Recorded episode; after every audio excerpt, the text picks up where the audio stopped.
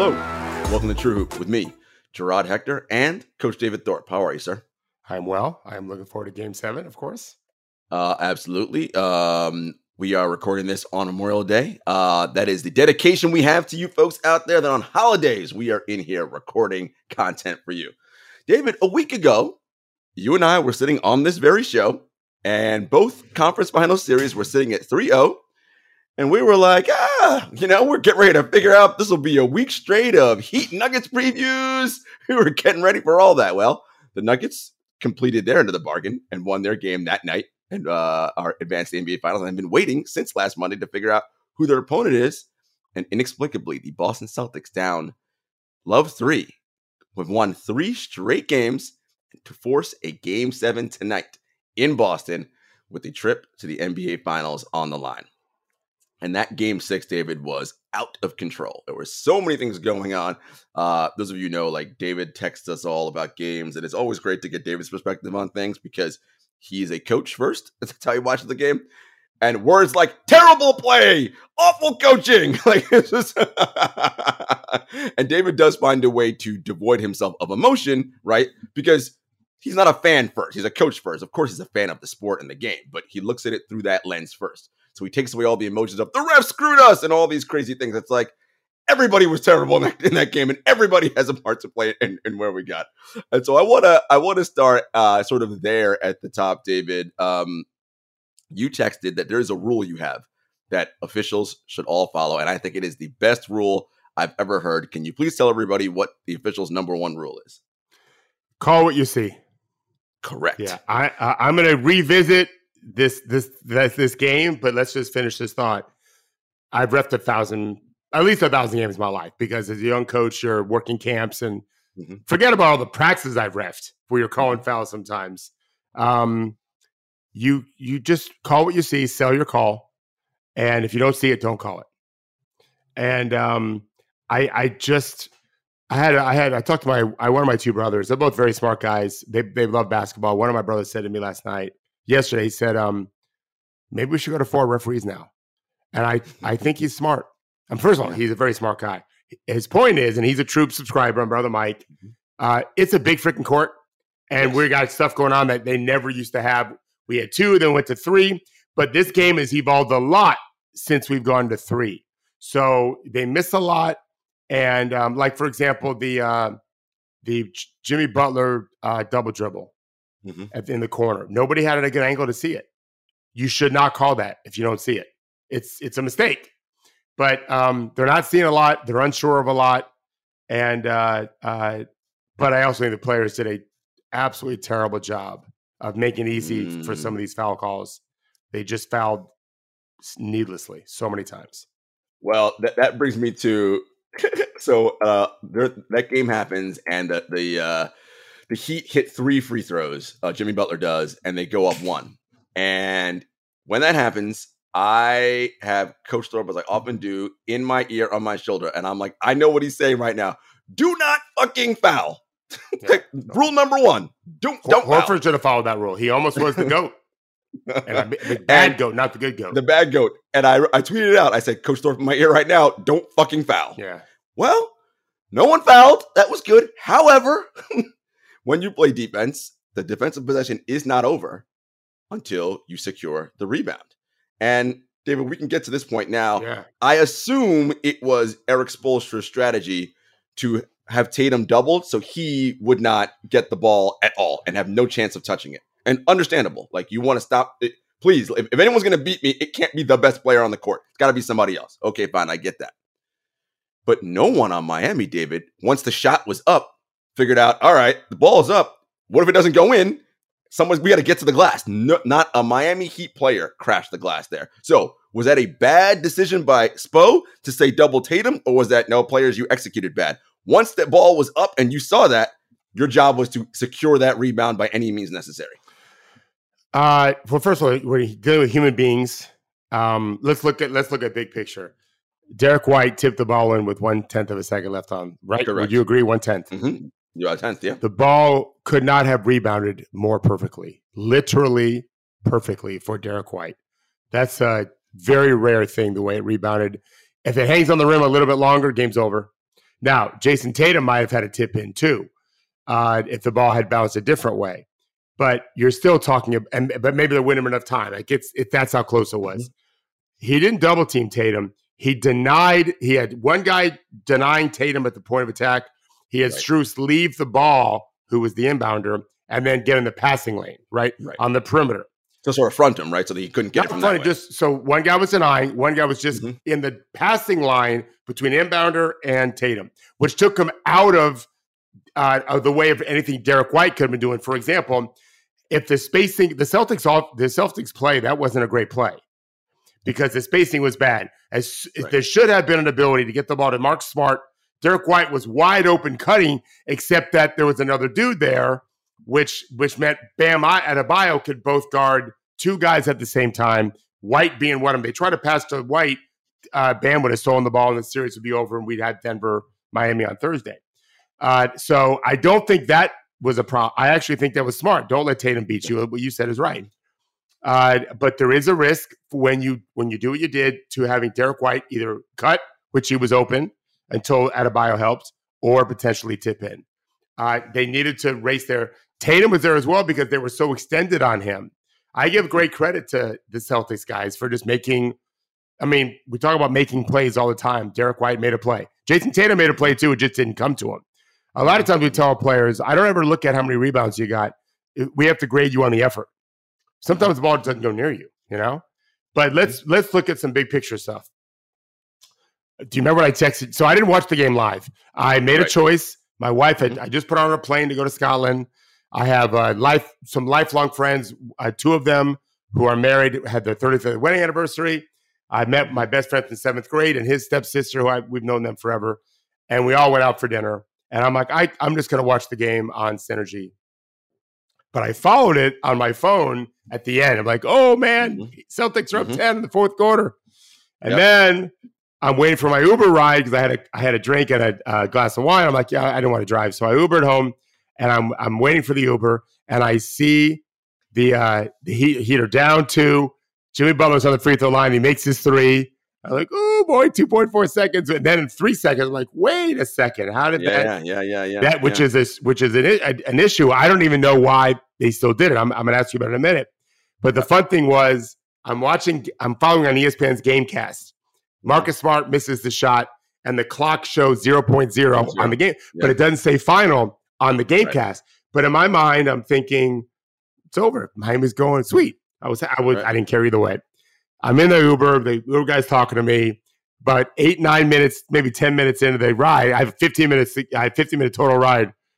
I'm like, you know, it didn't say final. I probably no, one, and no one is texting me. It's 11 o'clock at night, right. whatever. I check and I'm like, oh my God, Derrick White tipped it in. so then, so I'm, I tell you that for a reason. Uh, yesterday, I, I decided I did not want to do the synergy experience. I wanted to watch yeah. the game. NBA TV replays them. Mm-hmm. I watched the replay over the course of like four hours because they replayed it twice in a row. And do you remember the first thing I texted you after I watched the game?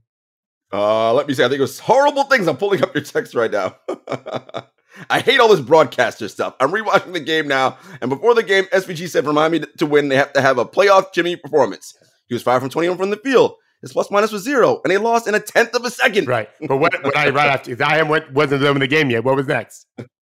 Uh, let's see. What was next? Uh, then you talk about Reggie talking about zone responsibilities when you're boxing out. When, this is madness. When This is ga- dumb. When the game ended, it's a terrible, terrible game. It yes, was a terrible, yes. terrible game. I don't mean from Correct. a dramatic standpoint, suspense, right. whatever. I already knew the ending. So all yes. that emotions washed out, which I prefer anyway. It was a very poorly played game. Uh, the Heat could not make a shot uh, inside the paint. They shot great from three. The Celtics shot freaking horribly from three. It was a, a foul. One team shot 34 free throws, the other team shot 29. This was a poorly played game by probably very exhausted players. Whatever the excuse is, it was a bad game to watch uh, from from an execution perspective, and um, not a surprise that you know a play like a first of all the Celtics are very deep, yes. and uh, you know Brogdon started this series very good, mm-hmm. 19 points in first game, then 13, I think it's it's been trending down because of his injury, and then of course he right. sits the game. Mm-hmm. And I don't know what's going to happen tonight. Do you know? I don't think I don't think he's playing. Tonight. Really? I don't think so. Interesting. That's a big deal. That's a big deal. Uh, ironically, everyone thought uh, he was the better matchup with Jimmy Butler, Right. and yet he doesn't play at all. Jimmy Butler was terrible, which makes me think Jimmy's out of gas. And, and if he if he Um, is, that's a major problem. David, the Heat had 15 more shot attempts Yeah. than the Celtics, and they were plus 21 from three. If I just told you those two Yes. things, you'd out. You, the And he only won, had, I think, five turnovers. right? The Heat Yeah. won, right? If, if I told you that You- without yeah. knowing, like, Yeah. Yeah. so to that's so it's imp. So I I say all that to say to come back from 03, a lot of improbable things have to happen Yeah. together because it's just in any other game. If those two things are true, you are winning that game 99 out of 100 times. Right. And, and and we talked about this on Thursday. If ever there was going to be a comeback, it's probably going to be the what best net margin team in the league. Well, Versus an eight yes. seed. Like the, the, So the probability of if, if it wasn't likely they would do it and we get to the Right. game six. But if it was going to be done ever, it's going to be this scenario and not the other way around. Miami's down 0-3. They're not Right. coming back. Right. Correct. This is That exactly the is- scenario. And this is where we bring up the regular season and why it matters. As David said, they, there's a reason the Celtics were the number one adjusted net rating team and the Heat were 20th, right? Like, the, ultimately, you are who you are, right? And so the Celtics, and we said this before, you said, even though you were like, and I was wrong, you said this about yourself, you said it's much more likely that the Heat, I'm sorry, the Celtics win in four or five Yeah. than the other way around, Right. right? But it was also more likely that if anyone was down 03, it would be the Celtics to come back and not the Heat Right. because they have more ways to win, more versatile. They, they're just they're better, They're- yeah. and their regular season and everything Right. has shown you that. Um, You- and so now, Look at it this way. So, so over the course of a season, one team can be better than the other. In the course of a series, it can flip. And we saw that in the first three games. Miami, even in game six, obviously, Miami shot great. Boston was not playing well. Jaylen Brown had some terrible games. People think it was his hand. Uh, the Celtics are the better team. That doesn't mean they'll win game seven, by the way. correct. There's it's one game. And anyone that tells you they know who's going to win is just Oh, talking idea. tough. Yes, no one knows. I, But well, this if they do, they're way smarter than me because I don't know who's going to win. This is what makes sports great, though, David. Right? This is what makes it the best reality show going. Like all that other reality shows that people watch, those are scripted to some extent. This, we have no idea what's going to happen tonight. If I were to tell you again after Right, 3 0, right. anybody was saying the Celtics are going to win four straight, nobody would believe. They're like, what? Right. That's not going to happen. No way. Uh, I want to go into the last two minute report about the Jimmy Butler play. No, hold, hold on. So, I- yeah, I'm going to let you do that, but we have to say this. I, I'm no Celtics fan or a Red Yeah. Sox fan. Um, it Boston. If Boston wins this game, Oh dear God. th- those fans they think because of their area code or the geography, it's something in the water, or the blood, or the bagels, or whatever. They're already insufferable, David. They're Like- going to become even more Well, all fans are insufferable, pretty much. But but uh, the idea that anything to do with Boston or their fandom is yeah, it makes me root- for them less. I mean, I like them just fine. I did not root against them. I'm not root against them, and I picked them to win the series. But um, it's not the fans. oh, you, you, you. I, I can see the headlines already. The city of the comeback kings. I can, I can see it now. Look, it, it's coming. If Boston wins this game tonight, we all know what's going to happen. And for all of all the New York fans who hate Boston fans, get ready. You're going to have to deal with this for quite some time. So listen, it is what it is. But the last two minute yeah, report. Yeah, yeah. Um, so this is what it said about about Butler, Yeah. and it said Butler. It said Butler didn't double dribble, with the explanation being Butler fumbles the ball out of his control when he ends his dribble, then recovers it and legally attempts a field goal. That is what they said about the. Did he not Uh, dribble again? Yeah, he didn't. He, he gathers it and then. Oh, so wouldn't been double dribble. It could have been a travel. Right. It could have called a travel. Correct. Correct. Yeah, I'm not buying it. So, but this goes back to your have to point about referees calling what they see. Yeah.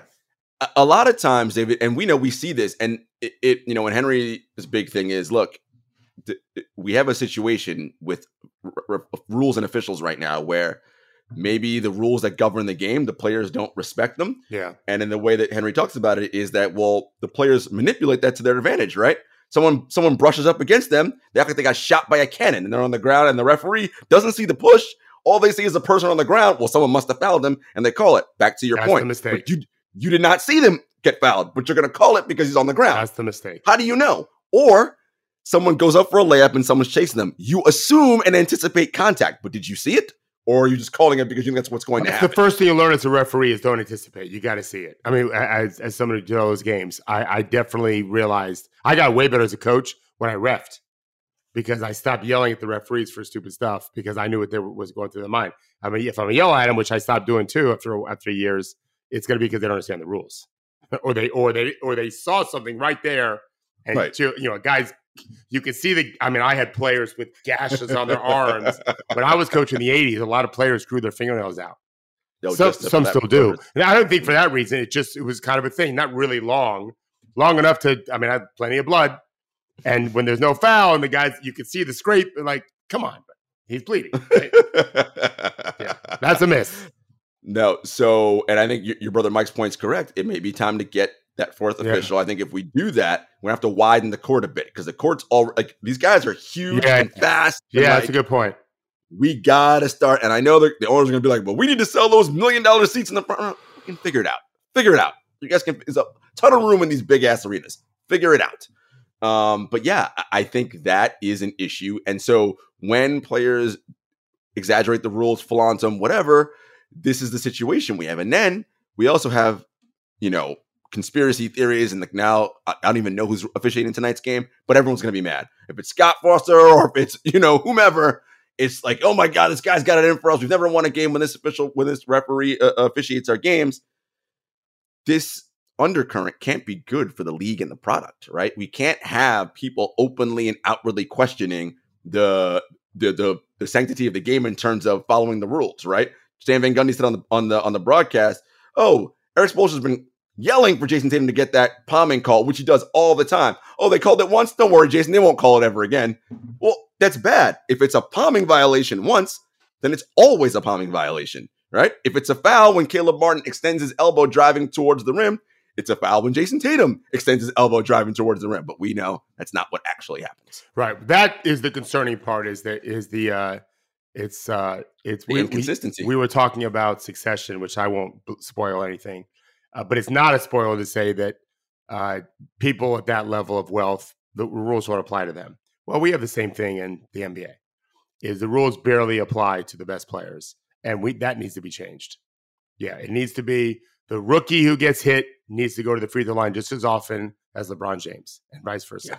and everything. The, the rules are the rules. Uh, the justice should be blind.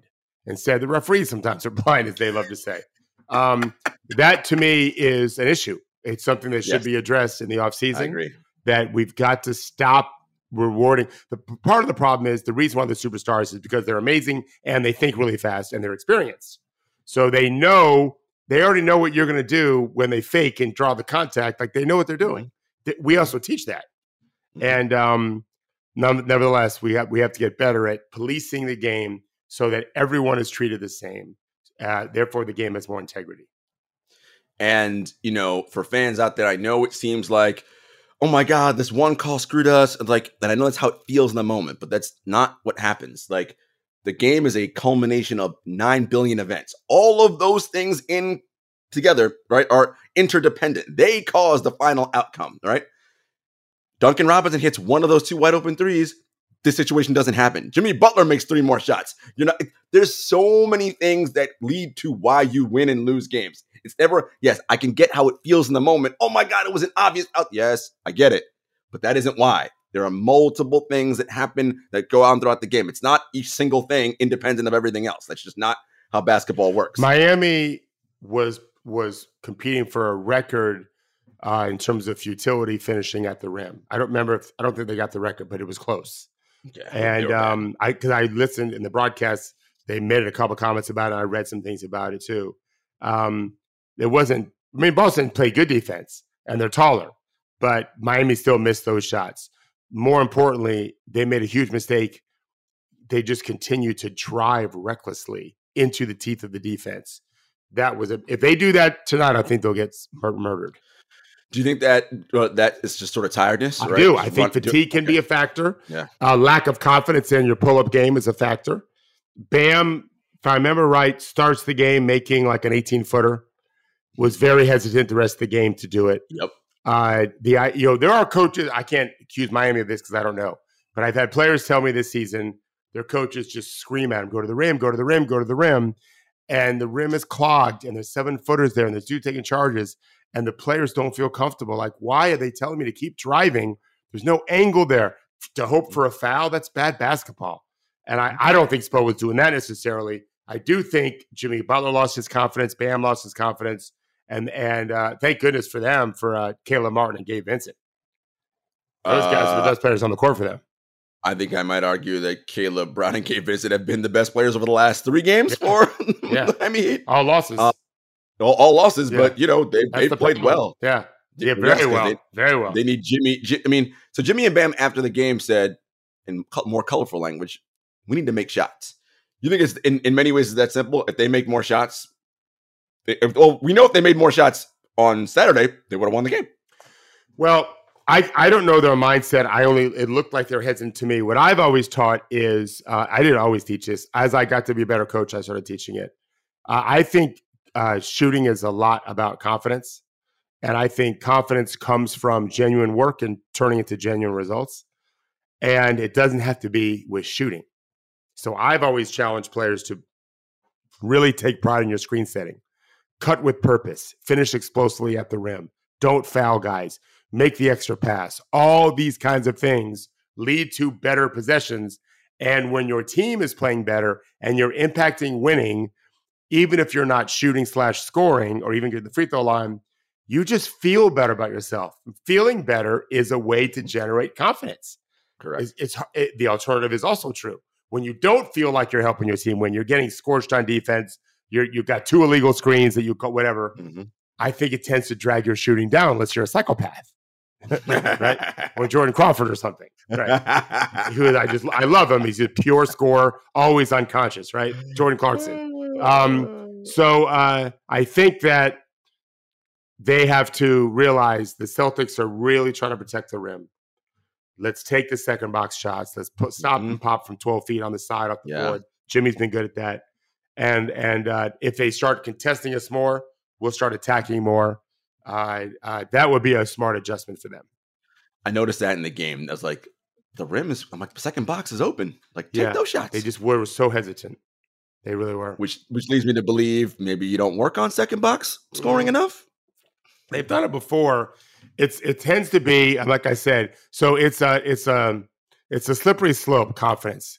A player can miss one shot and be fine. A player can miss one shot and be wrecked. Same player. Feel is is an issue. How you're doing the other parts of your game can be an issue.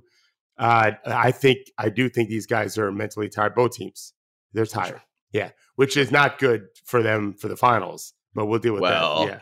We'll deal with that in a minute. I know Denver right now is like, yes, Well, you guys beat the hell out of each I other. think Please, they would have enjoyed Miami to win Game Six, though.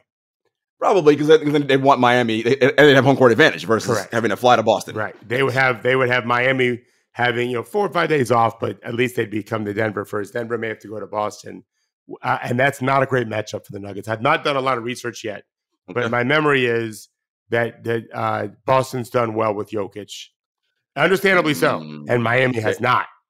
They, they, they have bodies to throw at Yeah. Jokic, which which helps Yeah. number one. And Yeah. Boston's just so long, and they've got a lot of tall, rangy and they dudes. play and- two bigs a lot, whereas Denver doesn't want to play any big except for Jokic. Yeah. Um, so uh, Miami's just got Adebayo, right? Yeah, they really have yeah. Kevin Love maybe a little bit, but whatever. We we'll get to that. We got to get to We'll get game to that. seven first. Um, so am, am I wrong in thinking game seven for Boston is if White, Smart, Horford, and Brown are making shots? Because this is what we talk about the this Boston just being better. I just listed four dudes, and I didn't and I didn't mention Jayson Tatum, right? Like because I feel like Tatum's gonna be himself. I think more or less.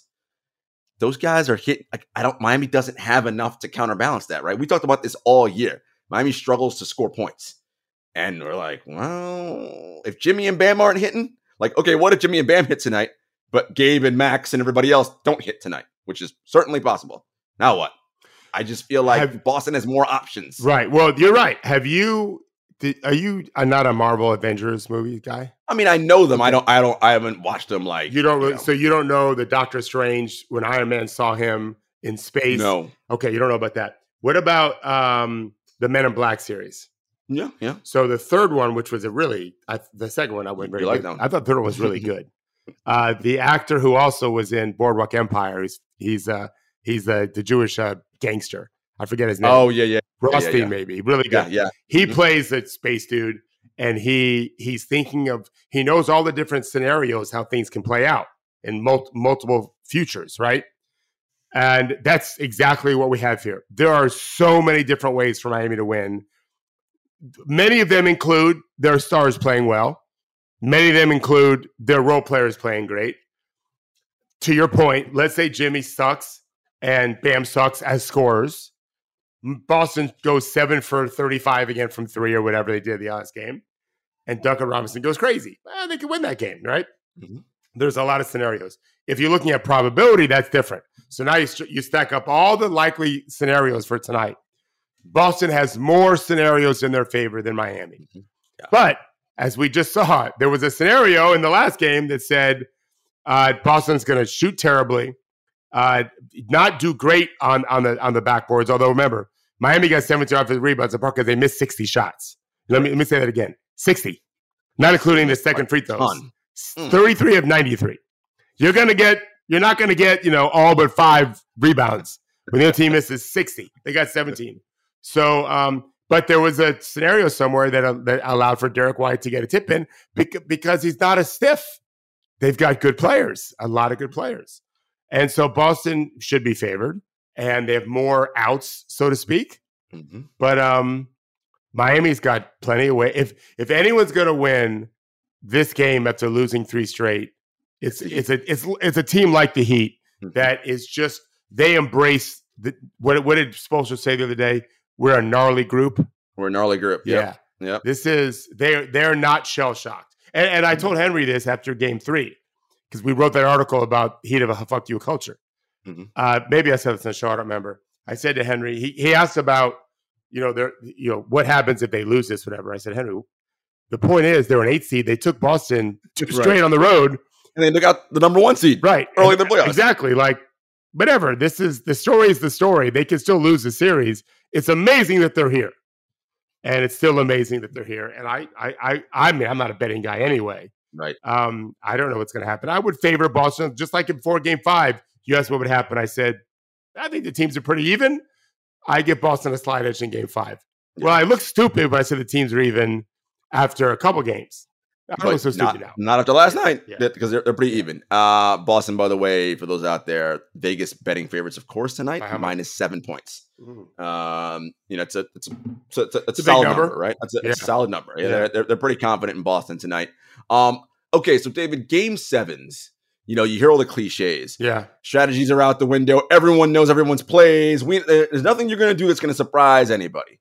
Are game sevens about that and what you say when you're when you coach your guys, uh, particularly what's the, when it's the draft process and they're getting ready, and you're like, if you think this is about basketball, you're going to lose.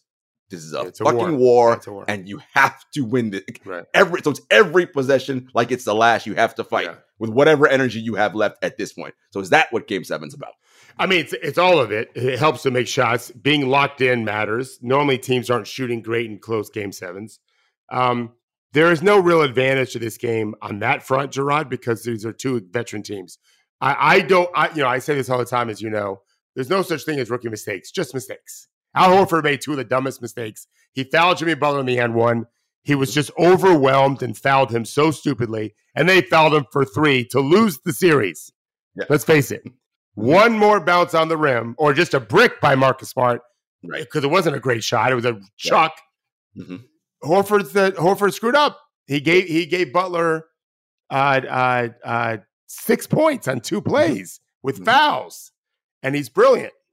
Uh, but when it comes, so I don't think that matters. I do think the urgency helps the veteran, and both teams have are loaded with you know they're playing veterans. Mhm. They they're men, right? The, we always say youth is wasted on the young for a reason Yeah. because they're not mindful of anything. I, we had dinner last night with my my niece who just graduated Boston College, very smart young lady. She's taking a year off. She's working for a year before she goes to law school, and uh, she even knows she's brighter than most. But uh, like they're just they're 22. Like the world is an oyster. Like whatever, you know.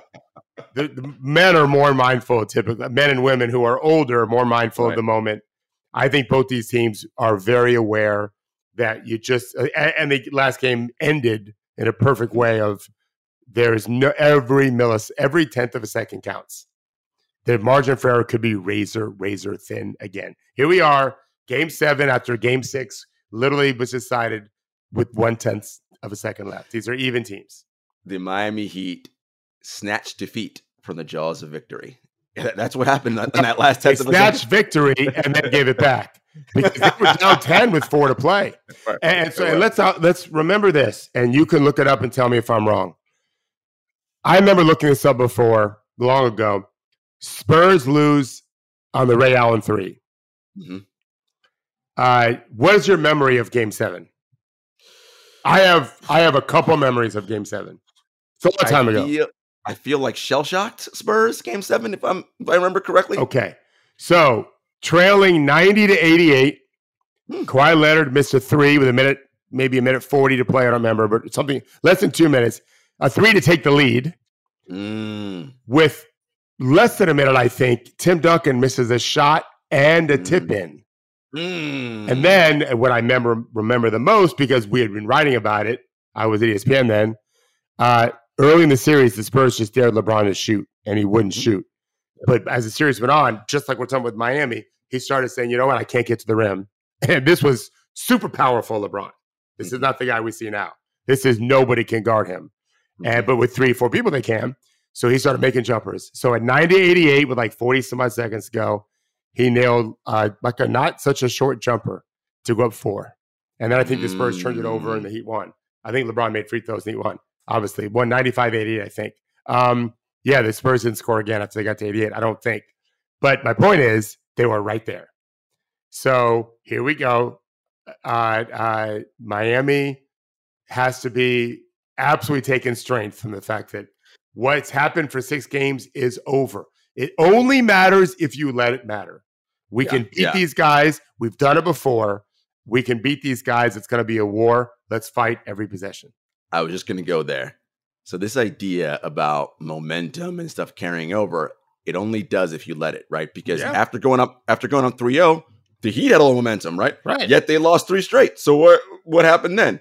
So anything is possible in this game four, and is literally about what kind of mindset you come in with. Are you shell shocked or are you like, man, whatever? Like shit happens. It's basketball. Let's just strap it up, lace it up, and play. And I think to your point, if a team that's going to you have to have that gnarly attitude that Spo and Jimmy and those guys have, the fuck you culture, who are like, oh, you won three straight, fuck you. It takes that. Anybody else who's reading, you know, headlines on their phones and shit, and, and you nope, and you know what? Uh, my experience with NBA players uh, is they tend not to have their phones on this time of year. Yeah, well, don't, they, or their social media, I should say. Mm-hmm. They uh, and they're always advised of that by their agents, by their families, and by their veteran players. If you have to text, since we get all that, but um, don't don't get on Twitter, don't get on Facebook, Lock in. whatever. You just you just it's only going to distract you and wear you yeah. down. Ignore it. Lock in. All right. So these these these two teams, David, are exhausted, but they gotta listen. It's a chance for the uh, trip to the finals. The NBA championship is at stake. Um, you know you don't like to do predictions, but what are you? Who are you leaning towards um, tonight? I mean, I see it as uh, I think the Heat. This version of the Heat team is, you know, a fifty-win team. Uh, uh, they're very good. The way Gabe's played, the way Duncan has been playing. Mm-hmm. Um, uh, Jimmy, until even even the last game, he almost had a triple double. He just did not shoot very no, well. didn't shoot well. Mm-hmm. yeah, this this is a formidable team. Uh, I think Boston's the team we've seen all season. They are a, they're a little bit underachieving, um, as and they've continued to be that. They're prone to just bouts of what the hell's going on, low IQ or just poor execution. But they're better than the Heat, and they're at home. Yeah. Yeah. And uh, I would I think they have more outs. I think they have more. They have two guys that can really go nuclear. Mm-hmm. Uh, Marcus Smart was a minus ten last game, but he played well. I thought he played well. Four made, they only made seven threes. He made four. Now it took mm-hmm. eleven. So that's something to look at too. Is yep. um they had twelve turnovers. I want to say they got to limit that. Mm-hmm. Um, Miami wants him to shoot. So how does he take advantage of that? W- would be a factor. But I I I would favor Boston. Uh, Boston. I mean, everyone will favor Boston. Yeah. And seven, I, I think that's a little high. Yeah. I'm not a betting man, but I I, I think this this game could easily closer? it could easily come down to the last couple possessions. Yeah. Yeah, uh, same. I to that point, the probability and the ways in which they can win, there are more for the Celtics. So because of that, I'm going to lean towards them slightly, not overwhelmingly, not like again. It wouldn't surprise me if any possible outcome happens tonight. Nothing would surprise me. Yeah. But I, I want to. Oh, yeah. Okay. Finish your thought. I, I- I was going to say, but because they have more optionality, yeah. I'm going to lean towards them. I, I one thing I'm looking for early is uh, I was, I mean, it, it sounds a little silly because I don't know him, but I was really proud of Duncan Robinson for taking those threes. Yeah, yeah. He should have taken those threes. Of course, wide open. I, I- right, and he's been shooting great. Um, I don't think anyone on earth has thought about any one subject more than Duncan Robinson has been thinking about those two open threes. is my that's my guess. The guy's paid to make shots. Yep. He missed them. He's made a bunch in this series as well as in his career. Um, I hope he comes out chucking it, man. Just fucking Yeah, let's go. Firing. And I would think that culture would say, "We're beating your ass if you don't shoot. yeah, Like yeah. we're going, we're riding with you, my guy. We're riding with you. make or miss. You're shooting them. You're let, yeah. We'll do our job. You do yours. That's your job. Mhm. If he does that, um, you know, there's a seven, eight, three game in him because he's hard to stop. He's hard. He's just tall, and you know they're they're trying to extinguish Jimmy. Don't give him a chance to breathe. Mhm. We, you know, Kyle Lowry's uh, really kind of sunk Yeah, and that's a yeah. factor too. He was bad, and he's been good in some other games. Bad, you know. Gabe Vincent's really kind of taken that spot. But it's what you talk about older players, right? Yeah, it's that they. It can't maintain the level, Flickers, right? It's flickers. yeah, Um, for the first time in this series, David, the team that shot better from three lost the game. yeah. First time in this series, it's always been whoever shot well from three was winning the I game. mean, typically and the variance has yeah. been crazy. Yeah. Like, yeah, yeah. no, this is this is a uh, this is a fun series. I'm excited. Like, I, I- I think I think you're right. Duncan's just going to keep firing and I hope I hope he does. I hope he does. make or miss. This is this is your job is to do that. That's what we empower you to do. Yeah. Keep doing that. We'll figure the other shit out. That, yeah, we have to see Miami. I don't care how Boston starts. If Miami is is uh, pressing early, struggling to, to take the shots they're supposed to take, that would be a bad sign, whether Boston scores or not. If they're just doing their thing, and and I'm sure Spoelstra is trying to say, look what happened last game. We're down ten, and we, if the game is one more bounce on the rim and we win, and we're Mhm. going moving forward, we we can be down ten in this game too. Like, don't think for one second we can't come down ten. They Right. they lead the playoffs, I believe, in in victories. And they have three victories trailing by 10 or more in the playoffs. Yeah. And as Spo said about this team, they do everything the hard way. So again, this, this Every of- team does everything the hard way. I Right. know he said that. you know, Every so like, nothing's easy. so it's like, listen, they're, again, they're, I don't think they're going to be phased by it. Um, I, what I'm watching for is, to your point, if they're not making shots, Miami, but are they still hanging around at halftime? Is it three points, five points, Yeah. six points? I'm like, okay, I feel good. But if it's that thing where they're not making shots and Boston's making, and then it's 9, 12, 15, Yeah, and I'm y- like, you're saying you're saying you if Miami tries to pull a Phoenix the last couple of closeout games they've had, they're in correct. trouble. Cor- Yeah, correct. then they're in trouble. Yeah, Spo's not going to get fired, but yeah, they're in trouble. I think Yeah. I I don't I don't, I don't expect that. Probably because I, don't think think so Boston's tired too. Yeah. Um, one thing I want to say about Boston's defense. Have you noticed this, coach? They are not biting on Jimmy's pu- ju- uh, pump fakes anymore. It must have been like a drilled into their head. Should have been. Do not bite on that at all. They're Should've not. been. They're not falling for it at all now. Yeah, They're They're using your phrase. They're walling up and tolling up. He comes into the lane, does that. Everyone just gets upright, gets their hands up, and no one's jumping off the ground. that's what they should be So doing. not able to create that separation, and that, that little thing matters. I think. Yeah, yeah, I agree. Smart. No. Good, good, good job there by the uh by the Celtics defense. And Robert Williams, I want to give him the shout out the third. Like he's he's played some really good defense in this series, and he is that X factor for them. We talked about this last year with them going to the finals, right? Because he had gotten hurt, and we are like, man, if that guy's hurt, it's a problem because he's such a game changer for what they do defensively. And it the way he can rotate and cover ground, I'm like, man, this guy is outstanding. Uh, the other guy is um, Derrick White. Oh, There was a, so long. There was a play. Jimmy Butler's driving with, to his right, um, uh, maybe third quarter, and um, a light skinned guy blocked his shot. I had just looked away from the TV. I put it back on, and um, I'm like, man, that fucking Jayson Tatum. He, he's a better defender than you realize. And then just just as the, uh, ball is being taken out of bounds, and I realize it's not live, the game's over. I'm in no rush here, and I just thought, I don't know if that was Tatum or not. Actually, so I rewound it. It was freaking Derrick White. Yeah, That's I was in my good. office TVs, and uh, I'm like that because he's so good at the rim. He's the best Yeah. guard defender, pretty much at the rim. Um, and uh, yeah, his his his value is, especially with Brogdon being out, can't be understated. His defense is outstanding. That length and David, and he's shooting it well from three. I mean, so he's hitting threes. That's just Yeah, you know, you're not only is he taking away possessions from you on off on when you're on offense, and he's then converting it on the other end into three points. If you That's you know, this is just my opinion, but uh, I thought the team that had the most potential to be the best team this season was the Clippers yeah, with. Paul and, and Kawhi. Mhm. Okay, that didn't happen, mostly because of injury. I picked Milwaukee to win the championship, but win the East rather. I don't remember who I, I don't think I picked the champion before the season because uh, Mazzulla is a rookie coach, Mhm. and I thought Milwaukee has a sameness to him. Turned out wasn't right. So then you go to Boston. On paper, this is the best team, right? This is the best team, and uh, I, I actually like Joe Mazzulla. I, I said this when they're down 3 uh, I wouldn't fire him. He'll never be worse as a coach than his first year. right. Yeah. And you know, you can not only do you get better from year to year if you do all the right things, you should better in the series. you talk about. Yes, you, You can learn. get better as the series goes on. Ty Lue learned for sure. Reference points happen. Oh, Yeah. this shit's been kind of weird the last two games. I mean, what if I try this? Like, I mean, like, especially we talk about all the time. If you're pragmatic, that's Yeah. and humble, you're you're gonna be do just fine as a coach. Um, all right. Let's take a quick break, David, and when we come back, we will talk about the Denver Nuggets. This episode of TrueHoop is brought to you by BetterHelp. Hey guys, Jarod from TrueHoop here. If you had an extra hour in your day, what would you do? It's a hell of a question. Would you maybe go for a run, take a nap, read a book, maybe show up for a friend?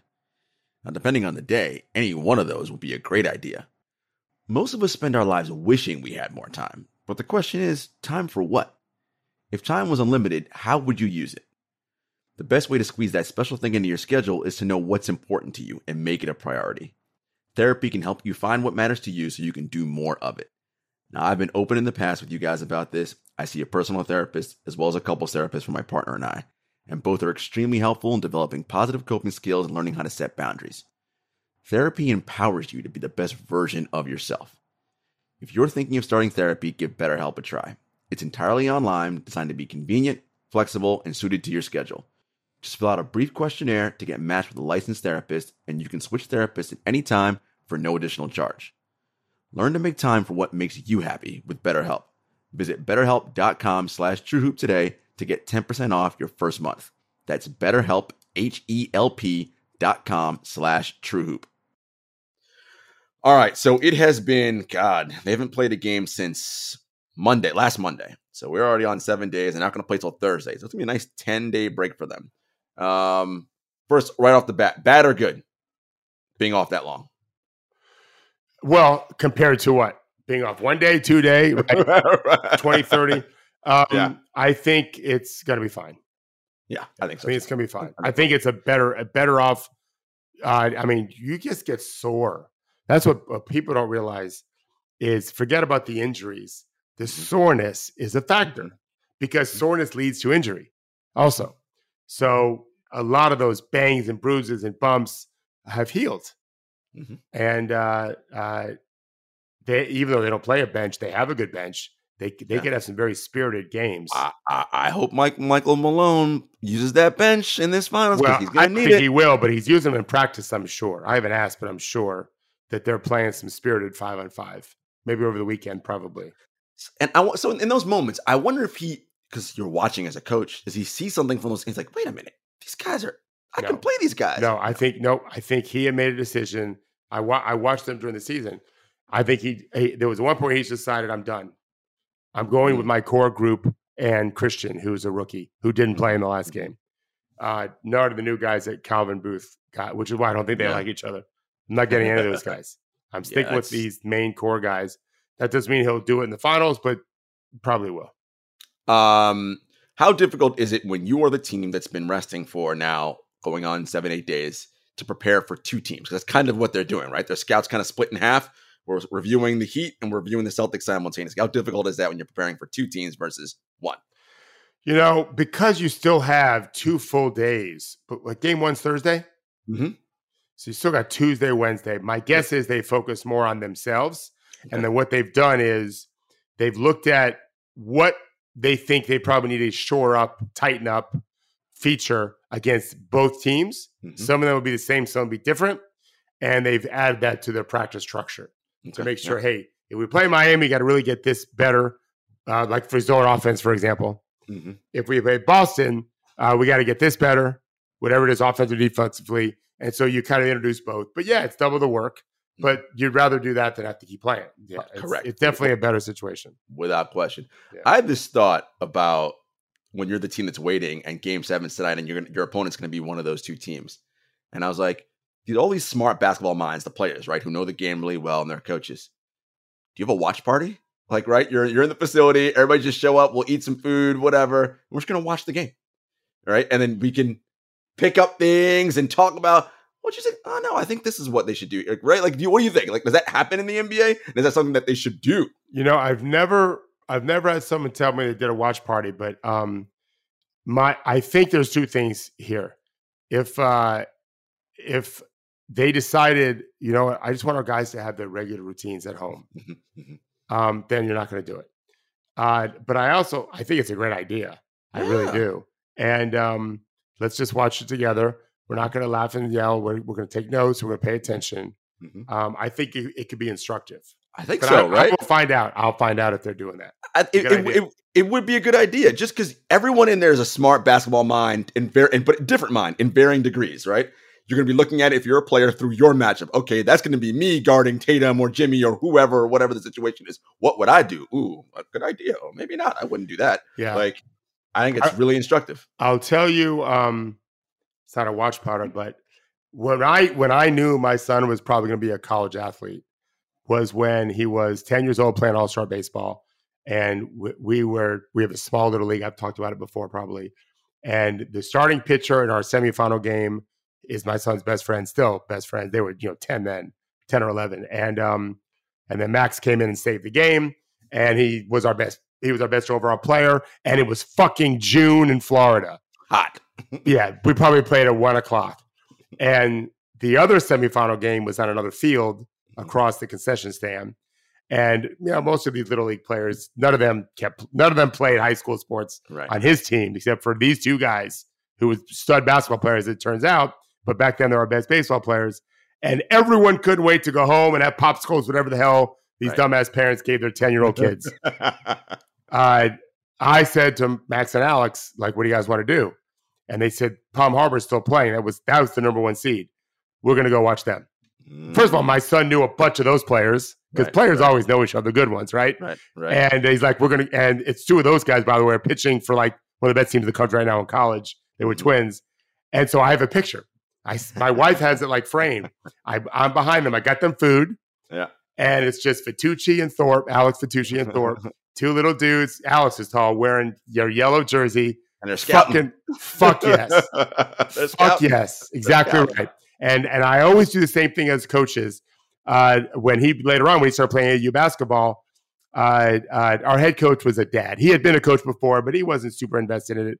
Another assistant coach and I were, and I, there was nothing else to do after you finished the game but right. go, go scout the other one. That's all we ever did, and and then scout the next game after that because we might play them in the finals, whatever. Mm-hmm. I, that's the the only way to think about it. Uh, players aren't always that way, but they often are. They often are. So to your point, I'd be shocked if every single Nuggets player wasn't watching Game Seven. Yeah, whether I, they're together or not, I don't know. Right. I'd be shocked. Yeah, and and they love the game. Mm-hmm. Mm-hmm. They love the game. They they, they they're not fans. Right. Uh, uh, they're fans of plays more than, and they're fans yes. of players. Right. Right. So I'm sure some guys hate Tatum. Some guys hate Jimmy Butler, but I'm sure there's some guys that love Tatum and right. love Jimmy Butler. Right. And so they can't help. They root for him all the time. It's hard to root against him now, even though you don't want to play. But they, all, I'm sure they all want to play Miami. Yeah, there's no doubt. Home, Home court advantage, yep. a better matchup, and you're the better team, no doubt. Yep. Right, right. So um, yeah, I'd be absolutely shocked if every one of them hasn't watched any one of these games. Yeah. Almost every NBA player I've been talking to this summer is watching games every night. Got to. You, you, Yeah. you love the game. If, well, Yeah. if you love it, right? So, Right. Um, Nikola Jokic, uh, you know, because they've been off all week. Um, he was talking about, you know, he was asked a question about being a dad now, um, and has that changed his perspective as a player, helped him, etc. And he was like, "No," he's like, "I don't think being a dad can help you with that. Like that's one got nothing to do with the other." He was like, "I think for me, I've always known that basketball was not the most important thing in my life." it was always going to be my family and, and now that they're actually here and i have them it's just reinforced and i'm paraphrasing what i thought and i was right right like my family and this is you know one of the things i, I admire about you that i say all the time is that nobody loves basketball more than coach Thorpe, but nobody loves their family more than basketball than coach Thorpe, right like that is your most important. That's your perspective and i think a lot of players have that perspective david but they're not often all celebrated for it for whatever reason whether however they say it it doesn't come out a certain way but I think many players feel that way. Like, yes, of course, this is my job and I love it. But it isn't the most important thing in the world to me, right? Like my family is I, I I'm a three-dimensional person. I have many interests and things I do outside of my work that I do and love very much. But there are other things that are important to me. So I think it's while we celebrate Jokic, we should celebrate all players for having that kind of perspective. Okay, so I'll get a little deep on this subject, uh, and and you'll be right with me. Um, I I don't like seeing uh, Steph Curry's uh, daughter, I think it was, in, in the uh, interview, at, at- the podium on the, and on the finals. on the podium, and Tatum's son. However, as a coach in the '80s Mhm. In, America, it isn't a racial problem; it's a it's a uh, economic problem. Mhm. Families with less income tend to have real problems at home with a, a single moms or single dads. Obviously, plenty of wealthy parents have that issue too. Uh, in the black community, when I was when I was raising my players in the '80s, none of the dads were around. It was a major problem in America. We all know why that is the problem with the terrible things our country has has instituted from years. Literally, the the ju- the, the judicial sys- the judicial system worked against Mhm. our black citizens, um, and still does in many cases. And so we have to consider context, Mhm. knowing that. And many of these, I I don't know any of these players. I don't know if they even are close to their dads. I coach a couple of players who have never really talked to their dad. I also have some that are incredibly close to their fathers, and um, they're very fortunate, as as I feel I was with mine. Um, any to your point, like if that's what we have to do to show our fans, like, hey, young man, like this is the most important thing we'll ever do. And so uh, you don't have to be on TV with your son. I get to be on TV with my son or daughter because I'm a basketball player. Right. But the point is, they're with me. Mhm. And Mhm. so I, I and so this is me being proud of my child or my children. I think that's fantastic. And we see it in other sports too, right? I don't watch the Super Bowl typically, but I have watched some. And I mean, the second the game's over, here Looking for come the, wife and the kids. I love Yep. that. Mhm. I got no problem with that. We're, we're all supposed to be the sport is just it's just a game. It's just a game. It's a job in a game. There should not be lives on the line. There's jobs on the line. For sure. I I'd like to I I didn't hear what Joker said, and I couldn't play it on Twitter this morning Weird. because Twitter sucks um, these days. But absolutely, I don't know. I don't think Jokic should- speak for all dads. Mhm. I, I think human beings are motivated differently and through every spectrum. And I'm sure I know this. There are some players that woke the fuck up. Like I, I, I have got to feed my family. In some cases, it was too late. I've had players call me, and you can hear in their voice they have seen the light, but they're Mm. playing. I've had guys play in Iraq. I've had guys play in Iran. I've had guys play in Jordan and China and all over the place. NBA level players. Some of them actually played in the NBA. No kidding. In the NBA, guaranteed contracts. And now they had a family to feed. And they were all about the business because they want to take care of their kids. Uh, one of them, whose dad was in jail his whole life, Mm. was not going to make that same mistake once he had children. The problem is he fucked up and was kicked out of the, was, was out of the NBA before he had children. So I, I, whatever motivates you, I don't care. But yes, we should be always be uh, congratulating. It's easy for us to ignore. Well, we we talked about Succession. That guy was a fucking the worst dad of all time. Has ever been a worse dad than that guy? Not a good dad. Jesus Christ! I mean, come on. Uh, so uh, to me, we're all better off as a community at, at large when when families matter, and yeah. so we should always congratulate and admire those that that value it the way they should. And and it's about perspective, right? Because as you said, like it's just the game, right? Like yes, important, but it's not like it's not life or death. Jobs, yes, you're bad at your job, you're probably going to get fired, right? That's how the world and that works. stinks. Yeah. Right. And that and that does stink for sure. Yeah. But and I think for some players, you mentioned this, David, it it gives them something else in their life, right? And it helps them balance some players, right? Because if they're too wound up about basketball, it may go the go a bad way for them, right? They're too locked in on the game. Something else for you that can give you perspective. Again, hey, I come home, I had a bad day. Look, I got my smiling wife or partner or whatever, and my smiling kids. Who cares? I just went 10 for two, two for 15. It'll be fine tomorrow. And they, they should think that. Put in the work, but you shouldn't you shouldn't get mentally anguished over it. It's it's it's uh it's a game of mistakes. Yeah, it's a game of mistakes. But and we and I was talking about this at dinner last night. As parents, we mess up a lot too. Yeah, sure. But, everyone messes um, up. But but the game, you you know, once the game's over, you can't go back. It's just the next game. We get a chance. You know, our, our lives are one long game typically. yes. you can lose it during a stretch. Like if you're a really bad dad at some point, uh, you're I, I've got people I know really well whose fathers were really terrible and and and had no problem with money. They're just bad dads. They just they didn't care, including some people that I grew up with, like dear friends of mine, uh, whose parents were alcoholics or whatever, and um, they've my friends. I mean, they're my age. They're sad. Mm-hmm. They, they didn't have a, a, a, fun family life, whatever. So these players, I mean, Steph Curry was raised with an NBA household. It worked mm-hmm. out just fine. Yeah, yeah. You can be a rich, famous celebrity and still be a great father for sure.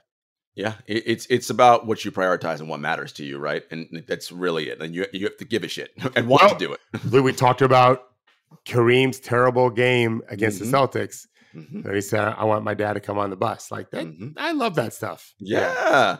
Uh, Memorial Day Massacre. That, that, that, that was after that was after that game. Think about that, that, right? Was that, was that the game? I believe it was. Think about that, David. You used to play finals games on Memorial Day. We're not no finals on Memorial Day now. We're like we're not till June first. We got we got a couple days post. Um, yeah. one last thing I wanted to bring up. Yeah. Rich Paul, who is the uh, head of Clutch Sports, um, sent out an interesting uh, tweet series. Uh, I want to say over the weekend, yeah. And he was talking about a draft that he was looking at, and I'm going to read a couple parts here. He's like, I'm looking over a specific draft year where 18 of the top 30 picks are out of the league before reaching a second deal. They want you guys to focus on the money. So the focus is the pick number. Focus on the details of being a professional and building great habits. This will allow you to maintain a position and the money will come alongside of that. After you're drafted, the work starts over. You go from number one now to one of 450, and nobody cares about where you went in the draft. Young agents evaluate the character and the talent the same. It's okay to not have a guy in the lottery. Lottery is for ego, not evolution. When I say who that's for, both agent and player, it means zero in your next meeting as an agent and zero for the player against, you know, the guys they're competing against in the league who literally want to take their jobs. And I feel like that's something that you, David, as a player development coach, can feel a kinship with, right? Because you're always working your guys and telling them, uh, none of that stuff matters, man. Like draft is one night. It is about the work. Yeah. Okay. You got drafted. Yeah. Yippee! But you are now number one of 450 dudes in the league. So what? Like, you got to work now. He's he's only wrong in one sense. It does the draft where you get drafted does matter because you get more rope to hang yourself with when you're a lottery pick. more rope to hang yourself. You do. I mean, yes, that part is true. Yes. I mean, Kevin Knox is still in the league. Yes, you will get more opportunity if you right. because yes, yes, right. You just continue to suck as long as you want. When you're when you're a lottery pick, they won't pay you a lot of money. Right. Same statistics on a second round pick or an undrafted player. You're in Poland. Okay, but he's right from the general sense. Uh, as I told a player the other day, uh, established NBA player, um, every one of these motherfuckers wants your money. Every one of them wants your money. And what I mean by that is, I told him he's a young player, but he's he's a you know star in the league. Uh, all these young guys that come to your team, they want your playing time, and that means your money. And so as soon as you take your eyes off that ball, it's going to hit you right in the fucking jaw. Mm. You can. L- mm. last summer, I felt like, based on everything I've heard and saw on social media, Scottie Barnes was having a great time in the summer, playing hoop everywhere, living living the, living large as the rookie of the year. And he got smacked right in the head. He was bad to start this season. He finished much better. Uh, everyone wants your money. You better go to work. And by the way, they're trying to beat your brains in on the other Also. team too. Yes. The guys on your team want your position. The guys on the other team want to kick your ass. Yeah, the draft. We'll, and we'll talk more about the draft as we Yeah. get closer now. Um, I'm starting to get. I'm starting to pay a little more attention now. There's some intriguing stuff going on with it, but yeah, it's just one night, good or bad. Next day, as as one of my one of my players famously told a, a, a reporter once, uh, Coach Thorpe still had me in the gym at seven in the morning the day after I got drafted in the first round. He wasn't right; it was like nine. It wasn't seven. But what else are you gonna do? I right. know you got drafted last night. Congratulations. So what? Kind of work. I did. I couldn't even. He was my first ever drafted player that I was going to continue to work with. I had a couple of players drafted years prior, but um, yeah, whatever. In fact, of those two players I had drafted in the year 2000, only one made the team. The other one didn't, and they both were drafted. L- lesson learned. We got work to do. That has got to be, Dave. So the NBA is such a precarious place when you are a player, particularly if you are not, you know, one of those all NBA MVP level dudes. But even those players, which is why they are all NBA MVP level dudes, the reason why they are that is because they work maniacally to be there. Every every year's an audition, right? What, we're bringing in a new crew, or free agents, or trades, or someone who comes in is going to say, "Oh, I want your minutes. All right. So they're going to go hard and come at you when they're playing scrimmaging in practice, whatever. It is a never ending battle to be, to hold your spot and to rise higher. That's, that's got to be mentally, you got to be a different kind of p- person to make it in these, in these leagues. I mean, I think it's the same for your profession, my profession. To be successful, um, you there is a component of hard work. It's For sure. not just natural talent, right? Screenwriters, editors, actors, plumbers. Like uh, when we, I told you, uh, we had a roof put on recently, a new roof. Man, every uh, worker uh, uh, worked their ass off. I mean, every night I stepped on four nails because there was some in the bushes, but none of our cars had any problem. We left them on the streets normally, but when people end up driving them, they cleaned up everything, not a bit of trash, lots of trash during the day because we had eight people on the roof, literally. Forget about the foreman, whatever. But by five o'clock, whatever time, they, they worked till like eight o'clock. Yeah. They worked till like pretty much sunset. Man, they picked everything up. They fucking worked their ass off. I was super impressed, super impressed with them. Um, that's how you get ahead. You got to work. Yeah. There's, there's, there's really no other way to, one other way to do it. Um, did you see that story about Eric Lewis's potential burner account? Well, I know you saw it because I did. I did understand because I didn't. The scrolling didn't work for me. Uh, uh, what's going on? So, and I should say this that uh, we at TrueHoop Henry tweeted that out. Um, he had had a source who had told him that this might be Eric Lewis's burner account. Well, actually, Henry's exact words were, "I have it on good authority from a source that this is in fact Eric Lewis's burner." account. So I I didn't realize. I thought Henry was retweeting it. So So, Henry so yes, broke it? so so no, no, Henry didn't break it. So he, it. the, the source told him, and then the, when it was put out there, he retweeted That's what what was already put out there. Okay, Yes, yeah. yes.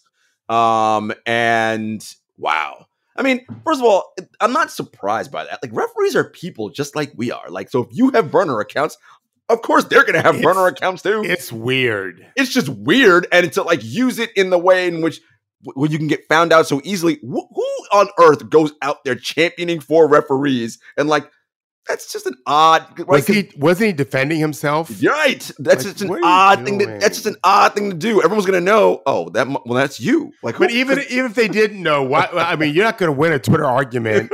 right. Like people have been trashing me forever on Twitter. Now they don't even care anymore. Twitter's so messed up. No one even reads my stuff anymore. I'm So sure, anyway, the NBA is is investigating it to whatever that means. Yeah. Um, but look, it's just It's just this ties back to where we started. yeah. NBA and the officials right now. Uh, Adam can't like this. You got to nip this thing in the bud and figure out some things with your officiating. We talked about adding a fourth. Why something's just it's just it's not good for your product. I don't like it, and it's weird. Yeah, we don't want them talking about anything but the game. Yes, the player- we're talking about this. This is not good. That's that's very well said, David. That's not Right. good. We shouldn't be talking about you guys. No one should know who Scott Foster or any of these people are, and the fact that we know so much about them problematic. I'm with you. All right, guys. Game seven tonight. By Thursday, we will know who is going to be playing the Denver Nuggets. I think we'll do some more. You'll you'll have some more study this week, so you'll have a, a, good point on what you want to say about the matchups. I know you have good ideas now, but you'll know for sure for Thursday's show what you think is going to work for whomever the Nuggets play uh, starting game one. Yes, sir. All right, guys. Take care.